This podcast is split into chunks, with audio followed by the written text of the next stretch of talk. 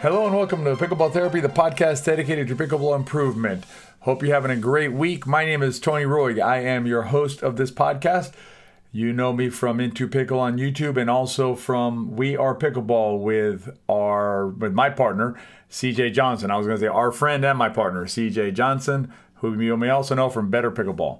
In this week's podcast, we're going to couple two subject cover two subjects. We're going to cover uh, first, we're going to talk about the one shot that you absolutely must have in order to be a good pickleball player, in order to play your best pickleball, I should say. And then in the podcast, in the uh, riff, I'm sorry, we're going to cover the um, we're going to cover the pickleball ladder, not the ladder from a league. We're going to cover the ladder that ends up happening when we play pickleball as we're working, as we're improving. We're climbing up this ladder. We'll talk a little bit about the, the, kind of the tricky subject of what we do once we've gone up the ladder. What happens to the ladder then? So if you want to find out what the most important shot in pickleball is, stay tuned for the podcast. As a pickleball player, you are no doubt working on your game. But are you also working on your vision? Doesn't it make sense that better vision will lead to better pickleball? Not to mention better night driving. CJ and I rely on the experts at Visual Edge to help us track those balls so we don't ever miss a shot. If you're ready to take your vision and perhaps your game to the next level, join us inside Visual Edge. I'll link to it below. We'll see you inside. All right, CJ and I finished uh, three camps, uh, three successive camps. So that's basically two three day camps and one two day camp here in Tampa. So I'm a bit cooked being on the court uh, all day these days. Uh, not used to that. It's not my. Uh, it wasn't uh, my prior life wasn't like that. I was more of a desk and computer person. So it has cooked me. But anyway, I wanted to get the podcast out to you because one of the things that I was reminded of was about this one shot, and it's it's kind of a it's a pretty pedestrian shot if you want to use that term, or just a regular you know everyday shot, kind of like you know a, a pepper grinder and a salt shaker on a table, just kind of normal things that you have around the kitchen, nothing crazy. And it's one of those kind of shots that you don't spend a lot of time thinking about. But when you really do think about it, you'll understand, you start to understand that it is the most important shot in pickleball, and it is the shot that can radically alter your game. And to be clear, we're not being hyperbolic here. So this is not one of those things that you hear someone say, you got to learn this shot and then you'll be amazing. And maybe it's the backhand roll volley or something, a sexy shot. Uh, this is not those types of shots. This is a shot that I guarantee you're hitting a, a ton of times every time you play, dozens of times when you play. But it's a shot that you're not paying enough attention to, probably. And by not paying enough attention to it, it is probably costing you some points, and it is also not allowing you to play the best pickleball you can. When I started playing pickleball, the cardinal sin in pickleball was explained to me as missing the serve. So, missing your serve was what was explained to me as being the cardinal sin of pickleball. I can't tell you that that is f- how far that is from the truth. Nothing could be further from the truth than suggesting to a player that the serve, missing a serve, is a cardinal sin. Am I suggesting to you that you should miss serves? Of course not. Get your serves in and work to get your serves in. But the serve is not even close to being the most important shot in pickleball. The most important shot in pickleball by a mile is the return of serve. What happens when you miss a return of serve is you give up a point. When you miss a serve, all you do is lose that serve. So it's a side out or half a side out because you, maybe your partner can still serve. But missing a serve is simply giving up the serve. Missing a return of serve is giving up a point. And giving up a point is way more consequential than giving up a serve or giving up or losing the serve. You in theory you can miss as many serves as you want and not lose a game but you can only miss 10 returns of serve and still lose that same game. So you tell me, if you ask me to compare the relative importance of a shot that I can only miss 10 of and a shot that I can miss an infinite number of, the answer is pretty clear. The return of serve is the most important shot in pickleball. And I am pretty confident that a good number of you listening to this podcast are not paying enough attention to your return of serve you're missing returns of serve and not noticing you're missing those returns of serve, or at least not noticing, not having sufficient pain associated with missing that return of serve. You may notice it, right? Oh, I missed a return of serve. But you're equating it to missing a third shot drop or missing a serve.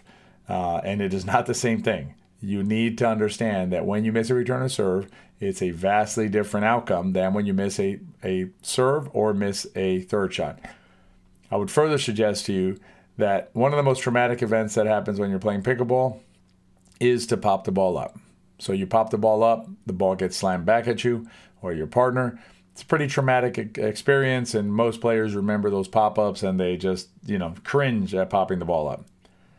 Again, I'm not suggesting that you want to pop the ball up. I understand how you feel about it, and I'm not saying you want to do that. But I assure you that errors on the return of serve are costing you way more points and are having a much bigger impact on your game than any number of pop ups you may be hitting during that game.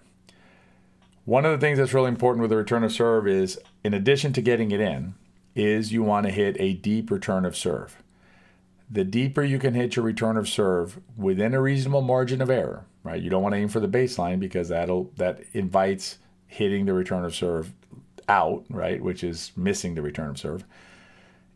If you can hit the return of serve deep, what you do is you gain yourself time to get up to the non-volley zone line on your side. You also make the serve job, serve team's job as difficult as possible.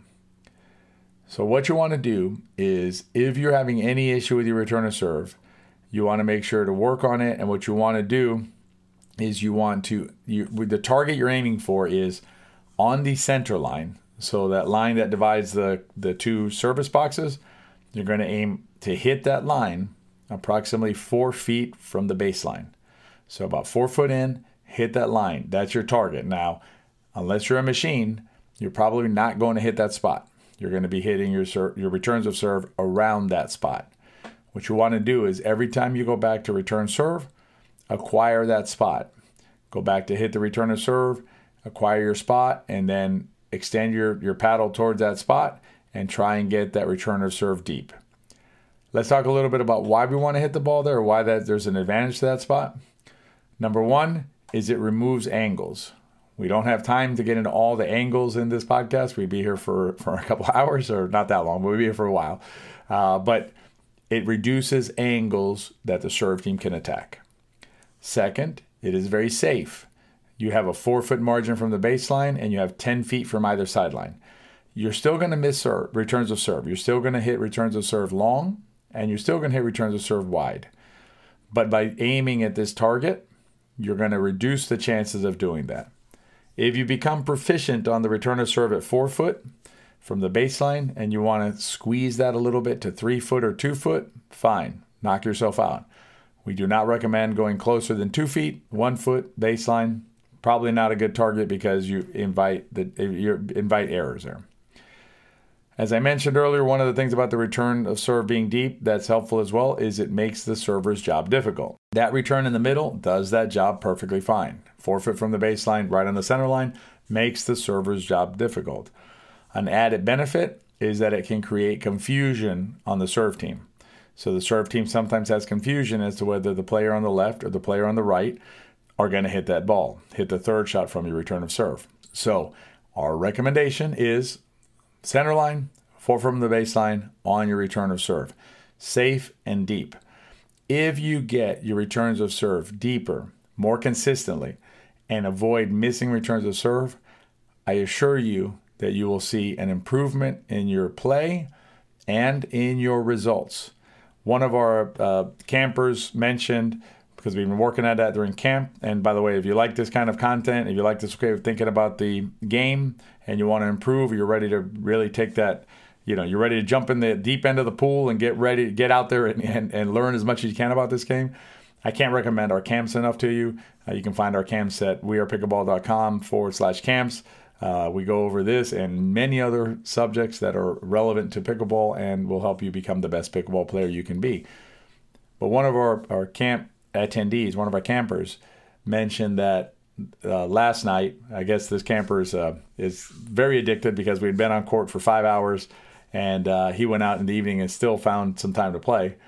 And he said he was playing. Uh, he was playing with a pretty brand new player, pretty pretty new player, against two players that were were already knew how to play the game. So he, who's a pretty, he's a good player, and a brand new player against two players that are pretty decent. And the only thing he told his partner to do was to return deep. And he could not believe the effect of that deep return and the way that it was able to uh, basically propel them to victory with just one shot, a deep return to serve. And I'm gonna I'm to uh, mention this player, this camper again in the riff. Uh, because we're going to be talking about the ladder and how the ladder applies. And I think that uh, Brian is his name. I think Brian's play um, that evening not only illustrates the importance of the depth of return to serve, but also illustrates how we use the ladder effectively to continue to grow our sport and not just grow our sport, but help ourselves have more players to be able to play with. Down in the show notes, I'll link to a video that we did about the return of serve. It explains it a little more, and maybe the visual will help you. But again, focus on your return of serve. It is the most important shot in pickleball.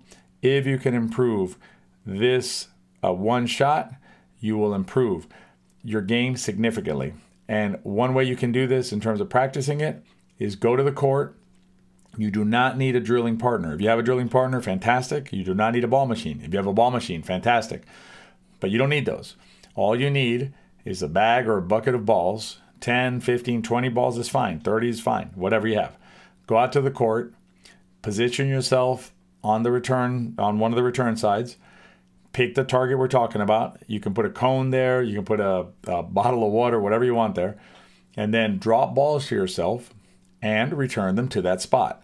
You can increase the difficulty of the drill by moving the balls around. So you can toss the balls wherever you want. So you can toss them to the left or to the right, hitting forehands and backhands. You can toss them in front of yourself. You can toss them a little bit behind you, so you have to push back. Not ideal because you'd want to avoid that, but you can get ready to, to deal with that when it happens. But most of the time, you're going to be tossing those balls left to right in front of you in a way that you can hit a return of serve. You're going to move forward, hit the return of serve, and acquire that target. Practice that over and over again, and you will definitely improve your return of serve. If you want to hear our thoughts on the pickleball ladder, pickleball play ladder, stay tuned for the riff. Are you planning on playing pickleball on an indoor surface, meaning a polished concrete or wood surface like in a gym? If you are, Consider adding a pair of indoor pickleball shoes to your bag. There is a big difference between outdoor shoes made for a tennis court and indoor shoes made for a gym type surface. You can check out Tyrol's indoor shoes designed specifically for pickleball. It's the shoe that CJ and I both wear. I'll link to it below. All right, let's talk about the pickleball play ladder. And we're not talking again about the that ladder league. It's ladder leagues are fine, but that's not what we're talking about here. What we're talking about is we're talking about this this um, metaphor, this ladder that exists. I think it's a metaphor. I always get metaphors and analogies mixed up, but basically this idea that there's a ladder that we're all climbing. Right? I'm on the ladder. You're on the ladder. The other players on the ladder. Everybody's on this ladder. We're all climbing this ladder um, the ladder has no end to it, but we just keep on climbing, trying to get higher and higher on this ladder, trying to improve ourselves as pickleball players. And what ends up happening is, as we move up the ladder, sometimes we forget about the players who are behind us on the ladder or underneath us on the ladder, and we forget to continue to let those players improve. And sometimes we even pull the ladder up, right? Uh, and basically say, well, I've I've climbed up to this level and so I'm going to pull the ladder up, and because I don't, I'm not interested in anybody below me. I'm going to share a personal story, and then I'll share Brian's uh, story or Brian what Brian did and how that that um, I, I think that's the right way of doing things. And then I'm going to share with you something that hopefully will help you with your thought process on it because view that I view this I don't view this this way, but you can view this as a you know just selfishly for yourself as to how you should deal with the ladder. So my personal story is when I first started playing pickleball, um, I didn't know what was going on out there. I was a pretty decent tennis player. I was a 4.5 tennis player. I played a lot of league and, and was reasonably successful as a tennis player. And I started playing pickleball and I just didn't really know how to play. And me and uh, a good friend, Tom, uh, we were uh, kind of learning it together at the same time. We, we actually met playing pickleball. And then we uh, were about the same age and we started, you know, we were playing some tournaments together and trying to get better together. And we got into a group of players who had players who were better than we were. And two in particular that I'll mention is, are Larry and David. Larry and David were the as a team, they were the cream of the crop. They were uh, not quite unbeatable by everybody, but they were tough to beat by everybody. And at that stage of our game, they were unbeatable. They were untouchable to, to Tom and I. Tom and I just couldn't take a game off them. David would taunt us with that in a, in a in a in a I think in a in a kidding way, but he would just taunt us and say, "We'll play as long as you want, guys, because you're not going to take a game." And he was right, and that inspired us to keep working and working and working until we got to a point where um, we could compete with with them. And I'm fairly confident in saying that today it would be very difficult for David and Larry to take a, a game off of Tom and I because we've advanced in the game. We've kept on climbing up that ladder, and but I, I couldn't gotten to where I've gotten to without them allowing us to continue climbing the ladder behind them. In other words, for, the, for them looking back or reaching down and helping us up this ladder, it would have been impossible, or maybe not impossible, but it would have been more difficult uh, for for Tom and I to get to where we are in the game today. The reason I say this story is because I think too often what I see are players who are out there who climb up the ladder, they get to a level that they want to play at, and then they just look up the ladder right? They want to continue getting better, so they're looking for better play, but they don't look they don't look back down the ladder and say, you know what, I'm going to play with these players to help these players as well, to help these players continue to move up the ladder. And Brian, I think, did a really nice job or a really nice thing the other night when he played with a brand new player against two players that were not as good as him, perhaps, but better than the other player. And what that does is it allows the player that he was playing with to come into this game, to get their footing in the game, and to then hopefully enjoy the game and grow in the game. And the selfish thing I wanted to mention is this pickleball players don't magically drop out of the sky. Pickleball players, sometimes they'll move into your area, but other than that, they just don't appear. So if you're a pickleball player and you want pickleball players to play with for yourself, consider where you're going to get those players from. And a lot of times the players that you're going to end up playing with in a month or six months or three months are going to be players who today maybe aren't quite at your level. To the extent you can help those players improve and and get better faster, that will improve the pool of players with whom you can play. So as you move up the ladder in pickleball, consider keeping your arm, one arm up perhaps to reach up to a better player so you can continue improving keep the other hand down to reaching down to the players who are behind you, working up the ladder behind you, help them improve, help pickleball grow in your area, get strong in your area, and what you'll end up seeing is the entire, uh, you know, the the whole thing about rising tides uh, rises uh, rising tides brings up all ships. That'll happen in your area. Hope you enjoyed this week's podcast. If you enjoyed it, please consider giving it a rating or review on whatever platform you're listening to. And also share it with your friends. If you like the podcast, they probably will too. We'll see you at next week's episode of Pickleball Therapy. In the meantime, have a great week and be well out there.